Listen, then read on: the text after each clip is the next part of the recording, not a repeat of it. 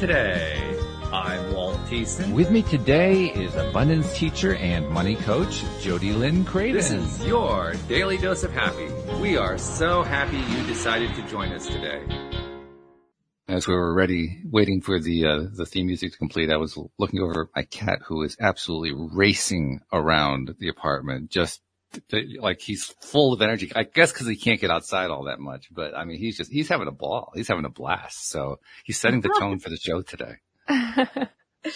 Perfect. He's still getting over the holidays, you know, because, you know, the holidays are, they, they build up a whole lot of energy and then you have to dissipate it some way. So he's dissipating the energy. How are your holidays, Jodielynn? Good. Lots of family, lots of wagon rides and, you know, lots of laughter. Yeah, that's right. You guys were doing the wagon rides this year. You, you did that for a couple weeks, didn't you? How'd that go? Mm-hmm. Yeah, we had 12 shows. It was good. Wow. I love it. Yeah. It was good. The weather held out. We were, you know, in the positive, um, temperatures, uh, almost That's every something for Alberta, yeah. Canada. That's really something. Yeah. that is definitely odd. That's for sure. But I was yeah. grateful. Yeah. It was lots of fun. The kids love it. Excellent. Excellent. Yeah. Well, whenever you can bring smiles to people's faces, particularly young faces during the holidays, that, that's kind of what brings the whole holiday meaning to the fore. No doubt about it. Absolutely. We have a guest joining us today. Her name is Rebecca Doring. She's a coach to, to professionals. She coaches wellness professionals. And that seemed particularly appropriate, Jodielynn, because we've been having various wellness medical, alternative medical professionals on the program recently, uh, talking mm-hmm. about a wide range of issues. Um, and we've had coaches on before who coach other coaches. I think this is the first time we've had somebody on who coaches wellness professionals. So we're kind of mm. breaking new ground here. But yeah. Rebecca, welcome to the program. How you doing? I'm great. Thank you so much. I'm so excited to be here. We're glad to have you. Happy New Year to you too. Thanks, and, you uh, tell us how you got involved in uh, coaching wellness professionals. It's got, I mean, there's always a story behind these, but that one just like screams there's a story going on. right. Yeah. There's always a story and there's many stories within the story, but the, the pivotal moment for me is really the way I've come to my business has always been from day one from a desire to self heal always from a desire to grow myself, to learn how to overcome the blocks that were holding me back and causing a lot of suffering. And every step of the way, I would learn something and see the world in a different way and then see others that were struggling in the same way that I was without any direction of where to go and felt led to help them. And it really wasn't until I had worked with a mentor in, I don't remember the years, many years ago, we'll say. I was working with a mentor for a while and he was helping me. I'm a yoga teacher as well. And he is a phenomenal yoga teacher and guided me for a year, taught me how to bring out my voice and refine my teaching skills and helped me plan an idea for an online business.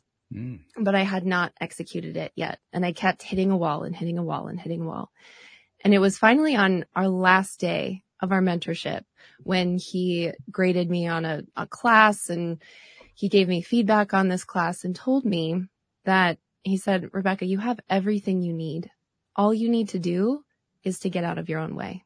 Mm. And those words to me sunk so deeply because I knew he was right. I knew that the only thing that was holding me back in that moment was myself. It was my, my inner critic, my own limiting stories, my own way of not having my own back, of throwing, not believing the compliments that he would give me or the guidance he would give me. And I kept sabotaging myself. So I realized, okay, I've spent all this time learning how to build a business and learning how to teach and learning and teaching, but not launching my business. Now I'm going to learn everything I can about getting out of my own way because I don't know how to do that. Good and so when you. I, thank wow. you.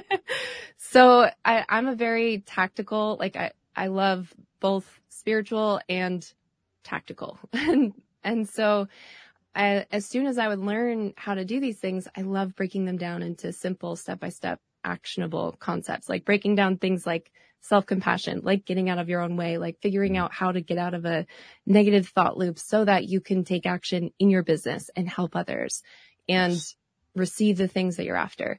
So that's kind of what led me here. As soon as I learned how to do that and created my own methods from lots of trial and error and learning from so many people, I just felt this desire to, to help others in the same way that I was helped from myself, I guess, but from lots of people from the world, from the universe, all the things. But yeah, that's, that's what led me here. That's really fabulous. I mean, Jodielynn is not, you and I have absolutely no experience with getting in our own way. So, I mean, this is kind of new for us, right? Never done that before. I don't know what you're talking about. oh, wait, that was like five minutes ago. Yeah, oh, there it is. Oh, yeah, of course. I forgot. but yeah, that's such a, a common thing. It, the, the uncommon part is recognizing it. I mean, we are, we're like world champions, every single one of us at getting in our way, you know, criticizing ourselves, tearing ourselves down, um, doing it uh, in private, in public, everywhere that we could possibly do it. The rare part is recognizing that we're doing it. Yeah. Most of us won't recognize it. That's like the first step is recognize it. And You recognize it in a big way with the help of your mentor. That's, that's huge. Thank you. Well, it's, it's interesting because I've come to find like my specific niche is wellness professionals because I find that I'm, there's a lot of people like me who went through kind of found the wellness industry for themselves first for their own healing and then had a desire to share those tools with others and then still ran into some of these inner blocks and realizing that, wait a second, I keep, I'm frozen and I don't know why. I have, I know exactly what I need to do to launch this online course or to teach a ret- retreat or whatever it may be, but I keep finding myself just paralyzed and I don't know why. So that's when I started recognizing that, wait a second, maybe I'm not the only one who is aware, like we, we become self-aware being in the wellness industry, doing our wellness practices, whatever it may be, meditation, energy work, all the things. So we become self-aware. So we're aware of these patterns, but we're not, we don't know how to break out of them. That's always the challenge. That, that's, we talk a lot about that here on the program. Mm-hmm. I mean, Jodielynn comes up with about 15 solutions every episode and, you know, there's all these uh, ideas out there, but seriously, this is like a major topic. It shows up over and over and over again. Mm-hmm. I think a lot of people are struggling with this concept itself is, you know, how do I get out of my own way? Mm-hmm. So Rebecca, I would love to hear like how, how do you get out of your own way? well, like you said, awareness is a important piece of it. But the, the first step that I always talk about is something that's very simple in theory, and then we practice it. And it's, it's stepping into curiosity. Because one of the, the things that keep us stuck in our own way, keep us cycling and often can perpetuate a negative thought spiral that's just sending us down a place that might not actually be true, but our brain is telling us that this is true, uh, is the self-judgment cycle, the criticism, the inner critic saying, oh, who am I to do that? I can't do that. I don't have what it takes. I'm not strong enough, knowledgeable enough, don't have enough degrees, not enough experience, whatever the story is. So curiosity, we cannot be judgmental and curious at the same time. And so it's kind of like it's, it's always counterintuitive when it comes to self transformation. Oftentimes the thing that it takes to let us move forward and transform is to stop trying to fix ourselves. So stepping into curiosity allows those patterns to be there, but then we get to see that maybe we are not those patterns and maybe there's truth underneath them. And I love the quote by Pema Chodron that it kind of encompasses everything that I teach is, uh, it goes, quote, your true nature is like a precious jewel. Although it may be temporarily buried in the mud, it remains completely brilliant and unaffected. And so to me, the patterns of getting in your own way and self-doubt and the stories that are saying we don't have enough or aren't enough in order to get what we want and do what we want, that's all just the mud covering up the truth. And the work that I teach and that I practice myself is questioning those stories and getting to the truth. And when you connect with the truth, that's when you can feel this sense of expansion and uh, can step into courage and move forward and get unfrozen. And stop throwing mud. I mean, seriously. For sure. Because that's how the mud ended up in the first place. It didn't just appear out of nowhere. right. it accumulated over a long really time. did. Yeah.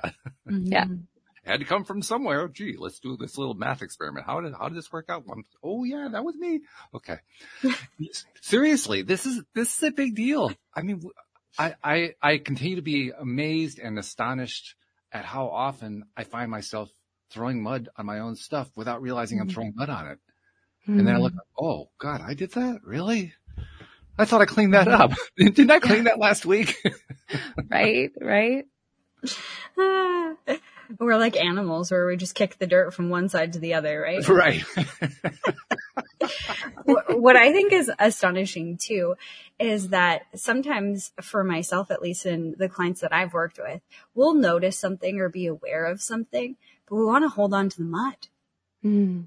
Yeah. We just can't let it go. You know, like who am I without this mud? Yeah. Yeah. Well, and that's part of the piece. Curiosity is step one, but then, uh, real, there's several steps, of course, always, but without breaking it all down. To make it simple, it's like getting curious of the patterns, questioning the patterns and discovering the truth of who you really are. Cause you need to have both because like you said, we, we're anchored to the mud and we can't let it go because then we'll, we won't be anchored to anything. We're not connected to anything. We'll just be floating and that is too dangerous. So we need to simultaneously discover the truth at the same time. And as you do, then you have something to anchor into. And when you do anchor into that, it can feel so much more compelling and so much more safe than the stories of the mud did before. Mm. So if I can kind of stretch the imagination a little bit, I would interpret that as saying, well, I could think of it as mud, or I could think of it as mud. Like mud can be cooling to the skin. Mud could have mm. beneficial aspects to it. I can actually think about it as a good thing and stop beating myself up about the fact that there's mud on the floor. Yes, exactly. Exactly.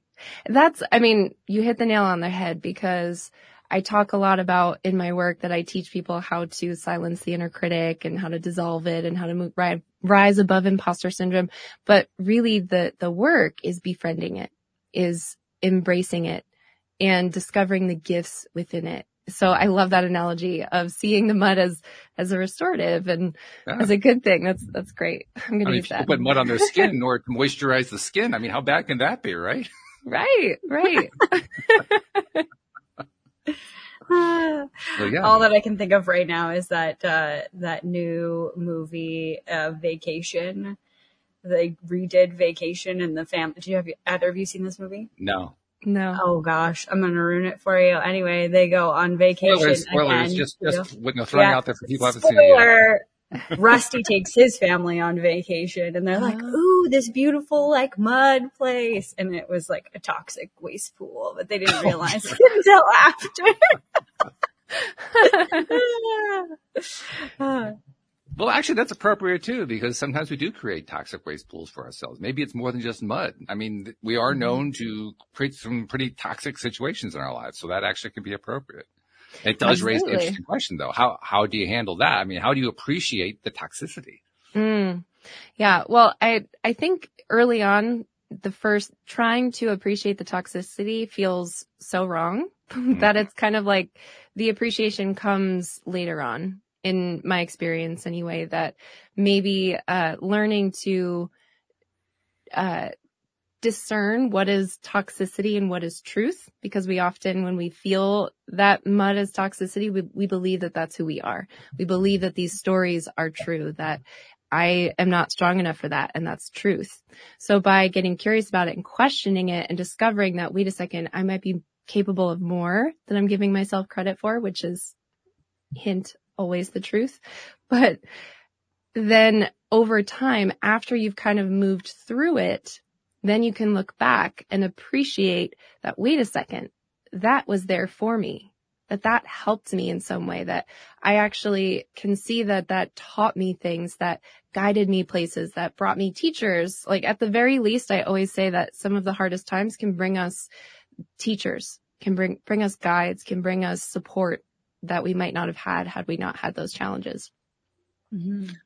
One of my favorite things about doing this show, and I've said this many, many times, is how interviewing so many different people, I get so many different perspectives on life. Mm-hmm. And so I, that's my way of bringing in the topic of perspective and asking, how does perspective play a role in what you're talking about? Mm, oh, it's absolute. It's the very thing that we're talking about. In, in my mind, I see it as, as if we're looking through a lens and the mud is covering that lens, distorting what we're seeing, distorting our view of ourselves, distorting our view of what, what we're, what is possible for our lives, distorting our view of others, distorting our view of the world. And as we do this like inner work while taking action in a, in a way to grow your business and your wellness business yourself, it's like you have a chance to clear off some of that mud. And then all of a sudden you see yourself clearly you see your potential clearly. You see the world more clearly in that, that one little bit. And that experience is so rewarding and, um, and motivating to keep doing it. Absolutely. Yeah. Jodielynn, where, where, are you seeing the ties to what you've experienced working with your own clients? Oh, oh, so many. I, I agree with Rebecca with exactly what you were saying. It's all about that perspective. I think we could tie that right back to what we were just talking about, like seeing what you know, what is the toxic versus the, the good mud or, or whatever. I think you can find either or in every single scenario. It's about the perspective that you're allowing yourself or choosing to see. And I, I firmly believe, and this is something that I, you know, infuse into my practice is that there's always light in the dark there has to be. That's the world that we live in. So when there is dark, there must be light somewhere and you're not always ready to see it. Um, or witness it or experience it or acknowledge it or any of those things in that moment but eventually you'll have that ability to take a step back and see it. And actually it popped into my brain this story that I heard over Christmas. My cousin was telling me he came on the horse rides with us. So we got lots of time to chat and he was telling me about this famous guy. You're going to know who it is in a second, but uh, this famous man or whatever, he was, he was an author and, uh, he's like in the wild, wild west traveling across the United States, whatever, uh, old horse and wagon. And, uh, they, him and his geologist friend found a gold seam and they knew exactly where it was. And back in that day, you could claim that gold seam if you just put in a claim and then you did something to improve the land within a certain amount of time. So he thought it was 30 days, but I'm not really sure how long it actually is. So this might not be exactly representative of what happened. Um, but turns out they, they put in this, you know, this claim and geologist man, he's got to go somewhere else for a few days. And this other man, he's like, yeah, okay, I'll put in the claim. They do the claim, you know, whatever, right? And then this man, he gets a, you know, not a call, a letter from back home saying, you know, your cousin's sick, you got to come home, whatever. And he thinks to himself, okay, well, it's fine. I'm just going to leave. And then, uh, you know, geologist man will come back and he'll work the claim and all will be good and we'll be millionaires. We'll be filthy rich. And so he leaves and then he comes back and it's like the 31st day. And geologist man also comes back and there's somebody else working their claim and they both look at each other like, wait, you weren't here? No, you weren't here. What? And he was obviously devastated. And from that perspective, you know, there was this huge loss and like, that's awful. He was going to be a millionaire. Now he's not a millionaire. Like, what an idiot. Like, this is crazy. It feels so dark. It feels so awful. Mm-hmm. And then you find out that the man is Mark Twain. And if he would have, one perspective is if he would have been that rich, would he have written some of the greatest works of mm-hmm. our lifetime? Probably, Probably not. not. Hmm. Yeah. And when he died, um, I think there was some, some debt issue and stuff like that, but I, I looked, I looked it up. His net worth was $15 million. Mm-hmm. So he mm-hmm. actually made more yeah. than what he would have with this gold claim. So it's going into the perspective that we see inside of that moment and having that courage to step back and see that it's always working out for our greatest good and for the collective. Mm. We needed those works of art to come to life. Like, can you imagine a world without Huckleberry Finn? Hmm. No, I can't. you know, that's crazy to think that we might not have had that if, you know, if he had gotten that gold seam or whatever. It was happening exactly the way that it was supposed to for mm-hmm. his greater good and the collectives. I love that story. I did not know that story about Mark Twain, and, and I probably should because I live within 10 minutes of the Mark Twain house in Hartford, Connecticut. Really? I mean, I know exactly where it is, right next to where Harriet Beecher lived. She lived, lived next door. I mean, I know exactly where it is. I didn't know that story. I'd never heard that Yeah. one. before. Oh, wow. Yeah, it's crazy. It shook me when I heard it. It was like another like smack over the head saying like everything is happening for a reason and for your betterment. It's always for the better. Mm. I can just imagine how Twain would have, how Samuel Clemens would have felt about that situation because of what you said, because he was very, very dedicated to doing whatever he could do to make money from his writing because he, Hmm. he always felt like he was behind the eight ball. Even when he bought his house in, in Hartford, he had, he was very successful at that point. But even from that point on, he had lots of financial problems throughout his life, mainly, and this is something I'm totally familiar with because I did the same thing, mainly because he kept believing that there was never going to be enough. Hmm. You know, so it was, a, it was a mindset of scarcity that was involved there. So yeah, Mhm. if, if he had, if that seam had worked out, if that gold seam had worked out, I can see him just kind of abandoning all that stuff. We would have lost a treasure, treasure trove of writing that was, I mean, he's, he's probably the greatest uh, American satirist of all time. Hmm. Exactly. That's such an incredible story. It's, it's so, I love to think about how, um, how we can apply that to ourselves. Like I, I think about, for me, something that inspires me a lot of the time when I, when I have felt the, the feeling frozen and not wanting to put myself out there or share my voice or do the thing that I feel called to do, then I think to the people who have changed my life and impacted my life, the, the writers, like the authors, the, the speakers, the people who have deeply changed my life, what if they didn't have the courage to step forward and share their voice? Mm-hmm. What, what would my life be like if they didn't do that, if they held back? So it's kind of like a, a similar experience. Like what could we be leaving the world without if we hold ourselves back from the things that we feel compelled to share, the art that's within us, the creation that's within us, the voice that's within us. Which is not easy to see, by A the way. I mean, question. when, Yeah. when, when you're in the midst of that storm, that's the last thing you can see. Absolutely. Yeah. That's, that's more of a, a looking back thing. You know, you can always look back and connect the dots and see the, Right. the immense gifts from the challenges if you're curious to look and appreciate that. But it, it does bring me peace. I think in the practice of doing that when looking back gives me faith that one day I'll look back, you know, five years from now at this challenge and know that it's brought me somewhere and it, it allows you to step into a bit of faith. Wow. Really cool. Very, very cool. And you, you have a podcast, don't you? A podcast and an app by the same name that just, is, is it out yet? Is it in the process? Where, where what's the, the, the status of this? Yeah, yeah. I have an a, a podcast called Inner Critic Freedom, and that's been around for I guess three years now, and that's available where all the podcast things are available. and um, and then the app is currently available for iPhones. Google takes a little bit longer, so we're working on on the Androids, but that should be out in maybe a couple weeks. So yeah, that will be available in your app store and it's called Inner Critic Freedom as well. And inside of it will be meditations, journaling, and some of my courses. But the main content will be guided meditations specifically to support your growth, support your wellness, all the things. Okay, now you're the right person to ask Cool. this question. This is something I've warned about for quite some time because you, you have an app. Now apps are usually used on phones, sometimes on tablets, but usually on phones, often with small screens, certainly with very, very small keyboards because they're these little virtual keyboards that we're basically touching with our fingertips. So the question I have to ask is, I mean, your journaling system, how do they Mhm. type it? yeah. Well, for me, I do teach my students, I encourage them to eventually get to a place where they're writing on paper. I find Okay. it more powerful. So the app that I have doesn't have journaling. I suppose there is a section where you can journal in it. So some people do feel compelled, you know, I, I always say start with what you're willing to do. If Mhm. writing on paper isn't going to do it, if you're just not going to do it, then type on a laptop, type in your phone, whatever you would like. But I do teach on paper. So Okay.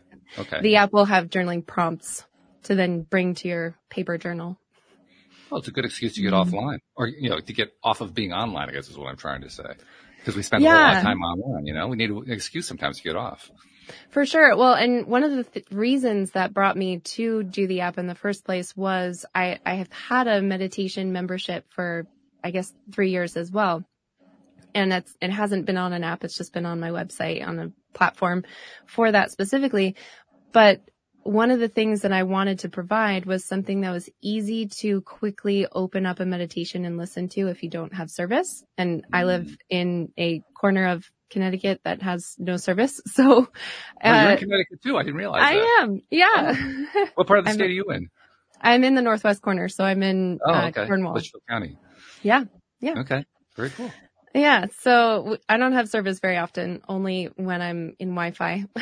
so, yeah uh, having resources available to listen to offline is something that I really wanted to provide in the app yeah. to make it easy. I don't often get to talk to somebody in Connecticut here on the show. That's pretty great. I like that. I know. I know. When I heard you say that, I was like, wait a second. I didn't realize that either. I went to the Mark Twain house on a field trip as a kid. mm-hmm. Yep. Yeah, I think it's pretty much required uh, I think so. for anybody who's in school in Connecticut. Yeah. Yep. Some point or other. exactly. Jodielynn, what, what, what, do you have to ask Rebecca about? I, I need to step away. My cat's saying, I want to go outside, so I have to go let him outside. So why don't you ask a question or two and I'll be right back. Yeah, absolutely. I had a question all, all queued up and then we kind of went in a different direction. So I'll try and jog my memory. I think it was, um, we were talking about perspective and we were talking about seeing, um, seeing the light within the dark. And so, oh, um, a lot of times it's hard to start seeing yourself in a different light. And you've mentioned the word over and over and over again, which I really love about practice. Mm. So I'd love to hear your thoughts on, um, you know, what you think about the practice of mm-hmm. this, practicing it in real life. I'd love, love to have a conversation about all of that. Yeah, like the practice itself to bring awareness. Yeah. Yeah. Yeah. Well, I use the practice, I use the word practice so much because I used to be a perfectionist and perfectionism for me meant I really didn't have the space to practice. I needed to just do it the best I could possibly do the first time and the only time. And I actually went to culinary school or I went to pastry school out of high school. So I was in the food industry and I was in an industry that, uh, encouraged perfectionism, if not demanded perfectionism. You were very much rewarded for perfectionism. And I, it served me in a lot of ways that I learned how to work really hard. I learned how to create beautiful pastries, but inside it destroyed me. It was, I created so much disconnection and suffering inside. And I believe that that was, you know, part of my journey that led me to where I am now. But there was no practice. I had no space to try something just for fun. Even with baking, I loved baking, but I did not know how to just try something just for the joy of it. I needed to try things that I only knew that I could do perfectly. Mm. And when I started releasing and unraveling perfectionism and discovering the other way, practice was the way I could consciously wrap my head around doing something because I could imagine, oh, wait a second. I know how you practice an instrument. You need to play. You need to make mistakes. You need to repeat those mistakes. You need to keep just going after it and doing it. So practice to me felt like a safe way of going after things without being afraid of failing or doing it not perfectly or all of that. So now I use that all the time because I think it's something that we can all relate to. We all can understand what practice means, whether it's from a background of music or art or cooking, I suppose, but it's something that I, I really love to encourage. So I like to equate everything I teach to a practice, that it's not supposed to be perfect now. And instead it's supposed to just be about showing up and discovering the joy of showing up for that and practicing it. And over time, then the results become inevitable. If you keep showing up with joy, just focusing on that, the results become inevitable. I don't know if that answered your question. Yeah, absolutely. I think it expanded even further than where I was thinking of going with that question because what you've said is is really like a, an example of life. Hmm. I think we all get really stuck, you know, with societal pressures and pressures from our parents and, you know, those that are around us of like, you must do this right. And that's a part of the, I don't even want to try because I'm going to get it wrong. Mm-hmm. And I love how you switch that to your, like for yourself to thinking of it as a practice. I'm just practicing showing up, practicing enjoying.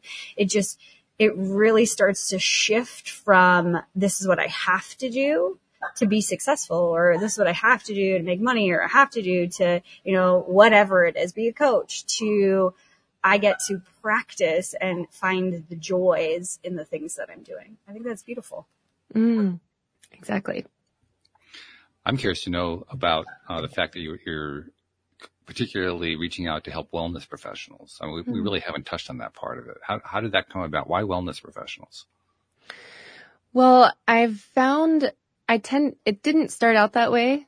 you know, everything is an evolution, but I realized that I attracted wellness professionals that maybe it's because I mentor yoga teachers. I'm around wellness professionals a lot. I was a massage therapist as well before this. So I think I might, I might have attracted it, but then I came to realize that it was always supposed to be. And it makes sense because the wellness professional experiences a lot of the struggles that, that I did, that coming into wanting to self heal, having an idea to help others, feeling this desire to expand our own lives and, and create abundance in our own lives, create freedom in our own lives, be, have the freedom to continue doing our own wellness practices and help others.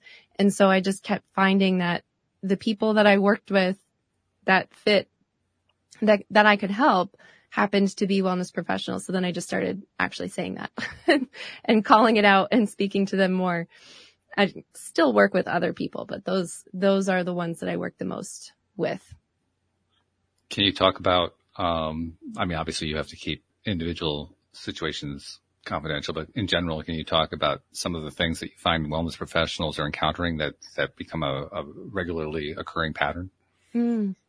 Yeah. Well, I think it's that pattern of being, being frozen that we have this desire to help others. We have, we feel called to share our voices in some way, like teaching a workshop or you know, I work with a lot of yoga teachers. So yoga teachers will go through, um, go through teacher training, be teaching a lot of yoga classes, be comfortable in that environment, but then they have this idea that, wait a second, I would love to travel around the world and teach workshops in different countries. I'd love to host retreats. I'd love to have an online program, but I'm, I'm not strong enough for that. I don't have experience enough for that. There, there comes this story of not enoughness, as I call it, that we all as human beings experience. But I find that with, with wellness professionals that I've worked with, they then will get stuck in that place where they're frozen and they're not sure why.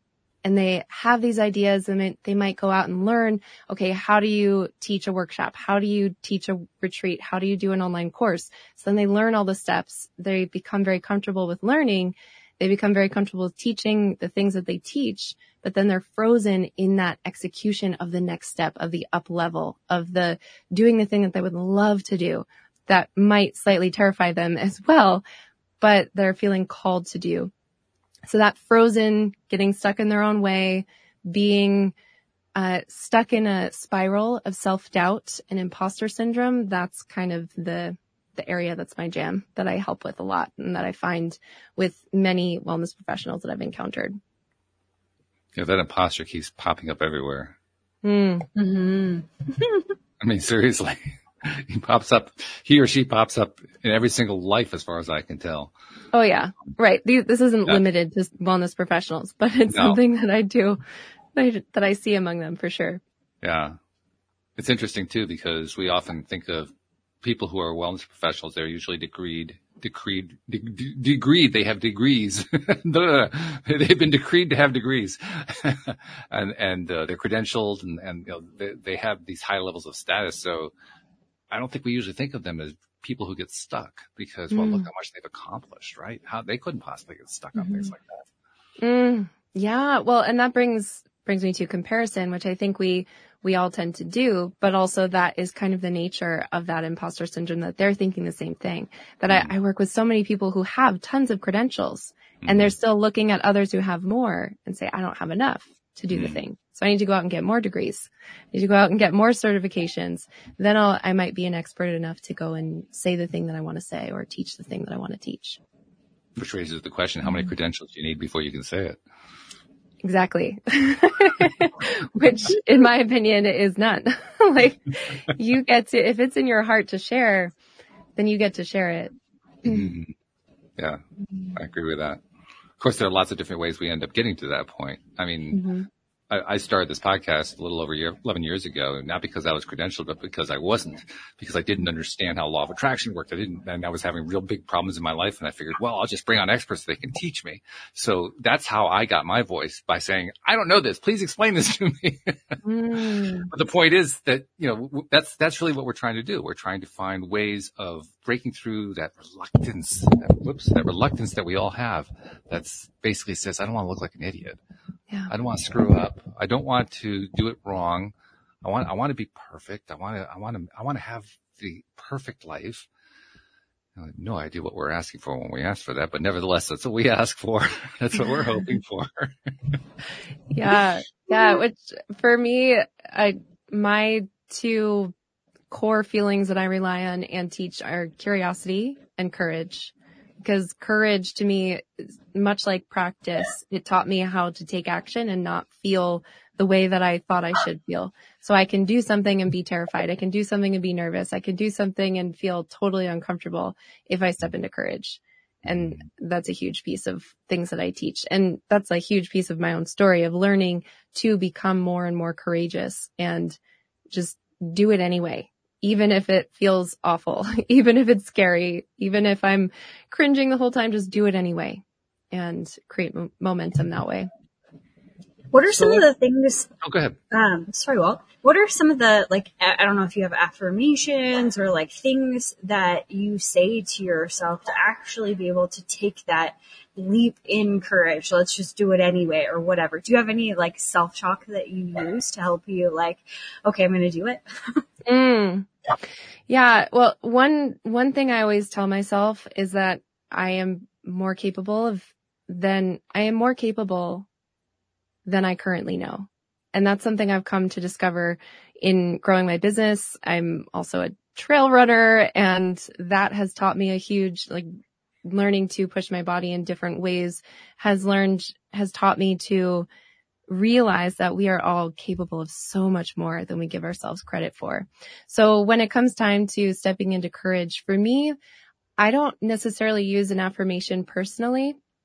If that works for someone, of course, absolutely use it. For me, it's more about stepping into a feeling of courage. Like I shift into almost the energy of courage. I think about like, as soon as I tell myself, okay, step into courage and let's do this. And I guess the self-talk would be, it's okay if this feels nervous because before courage, I would be like, oh no, I can't do this because I'm nervous or no, I mm-hmm. can't do this. I'm too afraid. Or what if, what if I fail? What if I mess up? What if this doesn't work? The what ifs, the negative what if spiral.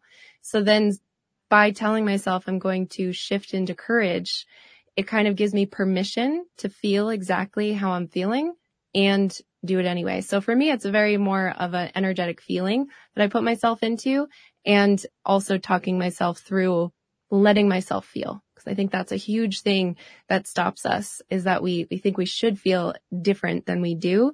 So then we get frozen. That's a good point. It's a really good point. I mean, mm-hmm. actually, this is something that at any coach, I mean, Jodielynn, you deal with that all the time. I'm sure when you're working with your clients and any coach who, um, who has clients they're working with, they're going to encounter that and they're going to deal with it. Let, let, us talk about some of the ideas about how you do it though, because basically mm-hmm. what we're talking about here is how do you let go? How do you, how do you, uh, let things develop? How do you let yourself be imperfect? How do you, how do you get through all this stuff? How do you allow? So why don't you just share, if you can, share some of the ideas about how, how to go about doing that, how you make that happen. Jodielynn, jump in because I mean, you, you have a bunch of them too. Let, let's just kind of brainstorm on them. Cool. Yeah. Yeah. I love, I love the how. For me, journaling is a huge aspect of, of what I do and what I teach. Journaling, writing or speaking. I also have some clients that just talk out loud instead of writing it down, but talking or writing allows us to access the subconscious mind so we can truly make some shifts and make some changes in how we feel and be able to move forward. So in all of those things that you just named is getting out of the stories of our head. Because if we just stay in the thinking mind, not much really changes and we feel very connected and very immersed in our own thoughts and very powerless to our thoughts and feelings. So instead shifting into, uh, the, into writing, getting curious about what these thoughts are. I like to do a thought release where you just put pen to paper and write down all the thoughts, get all the clutter from your head out onto a page and then start questioning it and start looking for the other alternative. And was there one specific that we wanted to, to go down? Cause I, I can give a different, uh, direction to one of, you named several different things there. I've made it as open ended as I possibly could to give you the allowance. You can go in any direction you want, want to go with it. So go with it. All right. Awesome.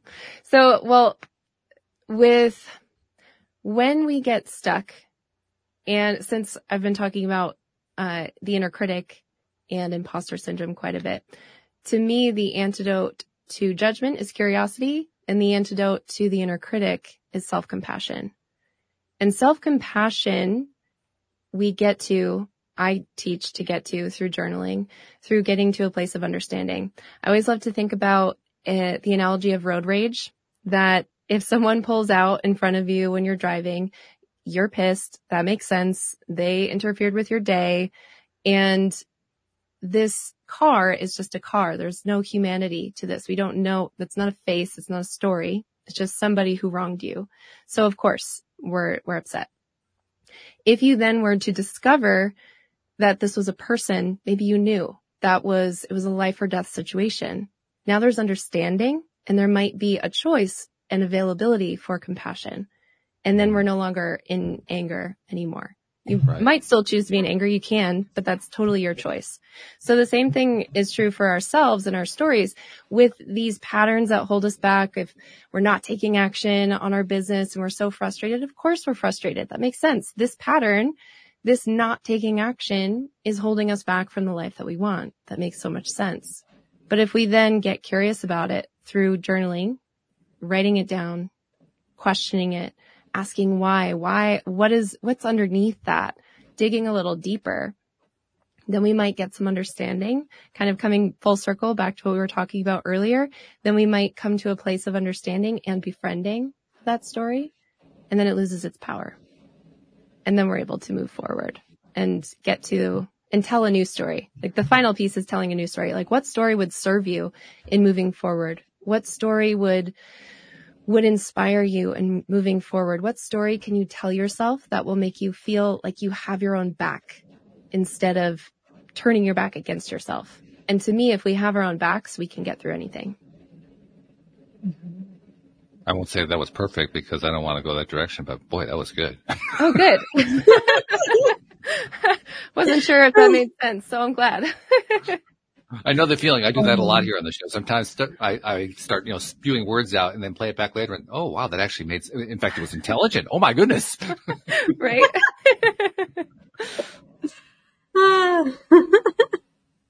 Jodielynn, you want to chime in with, uh, any stuff that you do to help people to, to make those breakthroughs, to let go, to get past yeah. stuff that's getting them stuck in the first place? Absolutely. I love everything that you said, Rebecca. Um, I, I encourage uh, my students to get really curious about what what is the story that's going on in their head, and really dig deep into like asking the question of like why do I think that, um, and looking at all the words that we use because I think we give words to things, and we have this unrealized definition of what the word is, like you know perfect is like absolute. It's, it's, you, you never mess up. You never have a bad day or an off day, but it's, it's a definition that lives within your head that you solidified in your own mind that this is the only way that that word can be. But oftentimes we don't look at, we'll write out a sentence like, I can't do that because of this, this, and this, but you don't even know what those words really mean to you. So asking that question, like, what does that mean to me? Like, what does consistent mean? That's something, you know, in my financial business, my coaches and mentors be like, gotta be consistent. For me, that meant perfect you could never have a day off. That was my definition of consistent. And so it was really hard to measure up to that um, that standard that I was setting for myself. And, you know, that brings me to the, kind of the second thing is, is the, the way that you, or the expectation that you're setting for yourself versus somebody else. It's okay for, you know, I could look at Rebecca and be like, Rebecca can put herself out there and she can try and she can do a podcast and, you know, maybe at the beginning she doesn't have all of the fanciest equipment or whatever, but I'm just so proud of her because she's just doing it. But Jodielynn, no, I can't do that. And we do that to ourselves where we set this unrealistic expectation for ourselves and we look at others and it's okay for them to do the practice of it or to, you know, like just jump in and try. But for us, we have to be so good at it or perfect at it. Um, and I think if I was to add too some little things that I was that came up when Rebecca was speaking um, about like just jumping in and doing it, um, something that flashed in my mind, and I didn't realize I did it until now. Actually, um, is I used to I used to race horses.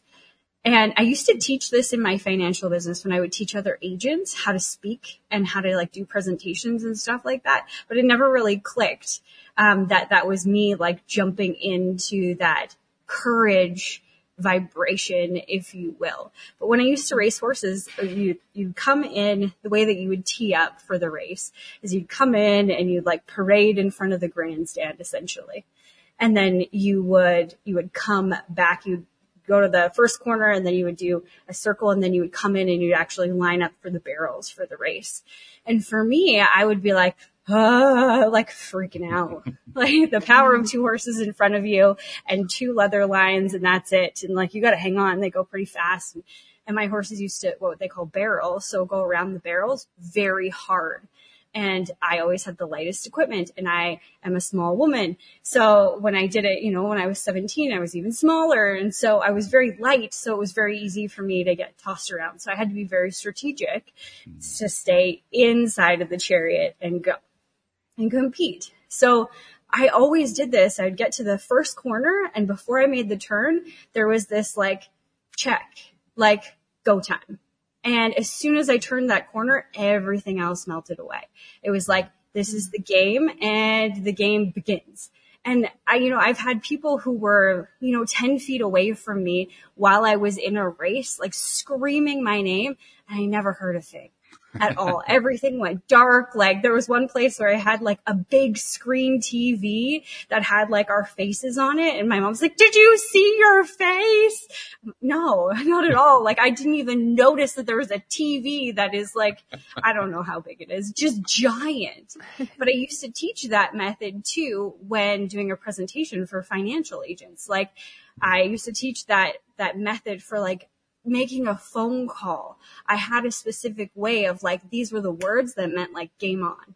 And then I could get into the rhythm of the practice or whatever of what I was doing. And that really helped me move through that. But Rebecca, you really spoke to what that is. It's jumping into that frequency and mm-hmm. embodying mm. it and like, okay, it's time to go. It almost sounds, sounds like you were using NLP. You were anchoring uh, certain expectations into your practice. And that's what you're, you're trying to encourage your agents to do. Yeah. I didn't even know that's what I was doing. Mm. I just came so naturally. That's just the, what I would do. All right, it's go time. That's how you know mm. you're a good coach because you didn't have to even get trained on that. You just knew it. Mm. I would say even more than that. It's connecting to our inner guidance system mm. which is the universe, which is all one. It's that, that knowledge of the universe. We have it all within us. Mm-hmm. The ultimate credential. Great way to put it, Walt. you know, for all of us that are like, I don't have enough credentials. Well, you do have the history and entirety of knowledge of the entire universe. Yes. yeah, that's kind of speaks to the, the Pema Chödrön's quote of like, your true nature is a precious jewel. That is part of it. Like in what I teach is like tapping into that place, being able to still the, the noise or comb through the noise of the mind, the chatter of the mind to align with the inner wisdom and the guidance system that's always available to you. So do you regularly tap into that guidance system when you're working with a wellness professional and are you trying to encourage them to do the same thing? yeah. Well, for me, yes, I very much tap in to that guidance system myself when I'm working with others and encourage them to do that too. And I teach them how to do that. Um, but yeah, I'm always, that's like, that's a daily practice is getting to the inner guidance system. That would, I guess I hadn't thought of it that way, but that is definitely what I do every, every day for sure. No, I'm really, I'm really interested about this next bit because, um, anybody who is a wellness professional is dealing with science to one degree or another, whether they're mainstream or alternative. Mainstream obviously is, is more heavily science oriented than alternatives, but there, there's plenty of science in both of them. And science, uh, people who are particularly mainstream science tend to resist stuff that's woo. And going within is, is a woo activity. That's about as woo as it's going to get. You're, you're basically taking cues from God knows what inside of you. You know, that's, that's about as unscientific as, as it can get for many people. So I'm wondering, how do your clients, how do they receive that idea? How do they work with that? Mm. I think I tend to attract people who are open to that. For oh, okay. starters, I, I don't necessarily, I haven't encountered many people who have been completely resistant to that idea, but I think by the time they come to me, they're ready to do whatever it takes to get through this. So if they're like, all right, whatever, if you want me to hop on, hop on one foot, if it'll work, I'm willing to try it. So I think that by the time they come to me, they're, they're so willing to give anything a try because they've tried so many things. But, and I also tend to attract people who have dabbled in that already, mm. where maybe they have dabbled in meditation or maybe they meditate regularly or they've gone to an energy worker or something like that. So I would say I probably tend to work with people who are more uh, exposed to the woo and not necessarily against it. But that being said, I have had a couple people who are like, no, no, no, don't you give me that meditation crap. Like that is not what I want. And I'm like, okay, that's fair enough. And they, they don't want any of those things, but we end up kind of, I teach them those, I teach them the concepts anyway. And so like for me, I, and in my podcast as well, I'm teaching yoga philosophy like most of the time, maybe all the time in my podcast, but I never name it. So you don't, you don't know it. Like you're not saying, Oh, we're learning this sutra today. I'm just teaching about life and applying it to life. So I think I do the same thing, or I know I do the same thing with all the people I work with, but for those who have been more resistant to that idea, it's like, oh, okay, that's fine. Let's just talk about what you're dealing with and let's talk about real life and let's apply it. And you don't know that I just taught you a yoga sutra. You don't know that I just taught you a meditation technique, but called it something different, but you were still doing that, you know? Sneaking it in the back door, essentially. Sneaking yeah. it Yeah.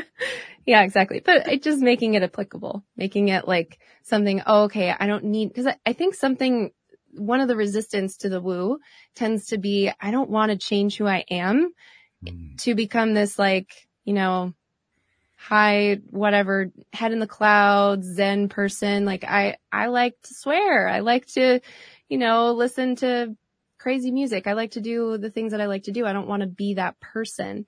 And I, so I think there might be some resistance to that. And so by just making it applicable to the individual, it makes you realize that, wait a second, you aren't becoming something different. You actually get to embrace who you are even more in doing these, these things and be able to do the things that you want to do and receive them and enjoy them and move through your own personal challenges in the way that you want to, not doing it in a way that feels not so good to you. If that makes any sense.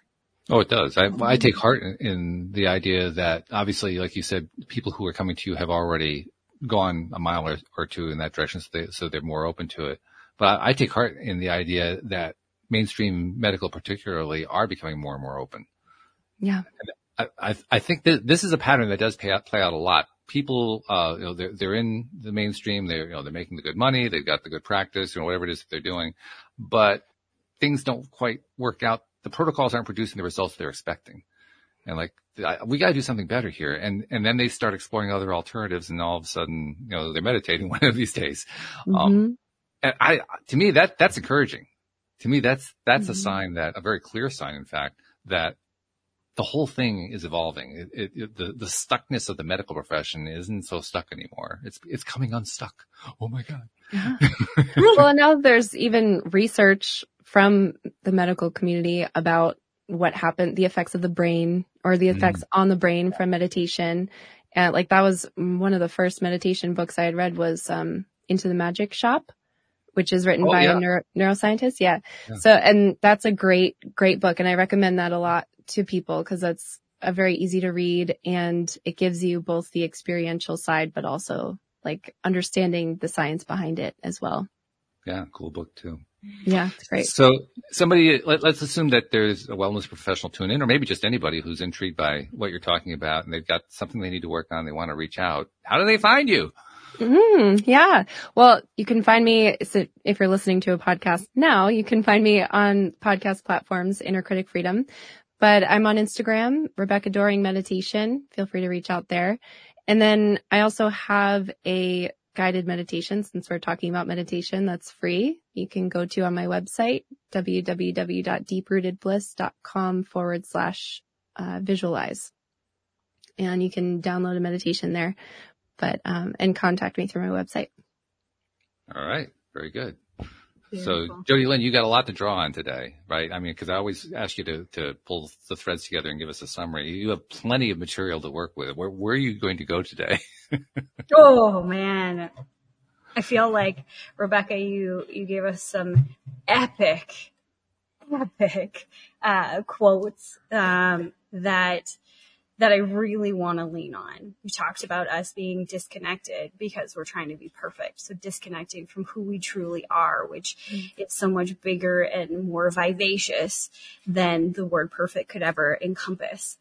And I loved that you talked today about some things that really hit me was what would you be leaving the world without if you don't bring your gift to life? And uh, the second one that I had written down, or fifth one, I don't know. There's a bunch on this page. if it if it's in your heart, it's yours to teach. Mm. And in a world where we feel so compelled to get, you know, the book, the course, the certificate, the whatever, and we hold ourselves to these impossible standards and hold ourselves back. I think the the world, uh, myself and Walt included, needed to hear that if it's in your heart, it's yours to teach. well, you know, okay, just me then. The world and me, not Walt. We all needed to hear that and to, as you said, step into that frequency of courage mm-hmm. and simply begin to practice bringing it to life. So thank you for the beautiful message, Rebecca. Mm, thank you so much. Thank you for having me. This is wonderful.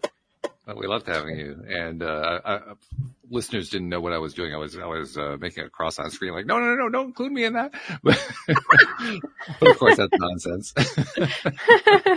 Just trying to bring a little levity to the end of the program. But we really did enjoy having you on the program very much, and appreciate mm-hmm. what you're doing. I really appreciate what you're doing with medical and other wellness professionals.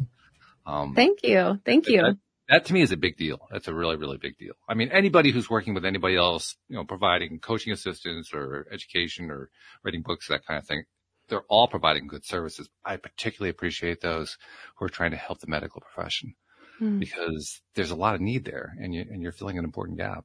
Mm. Fact, Thank you so I, much. It, this ties in actually to something I like to uh, finish each show with, um, because I recognized a, a while ago that we have a tendency to skip over something in our in our daily lives. I mean, we are all all all of us who come out of this program are givers in one way or another. We're constantly putting out content. This program, this content, we're putting out all kinds of stuff. People are putting out blog posts. They're writing stuff on social media. They're writing books.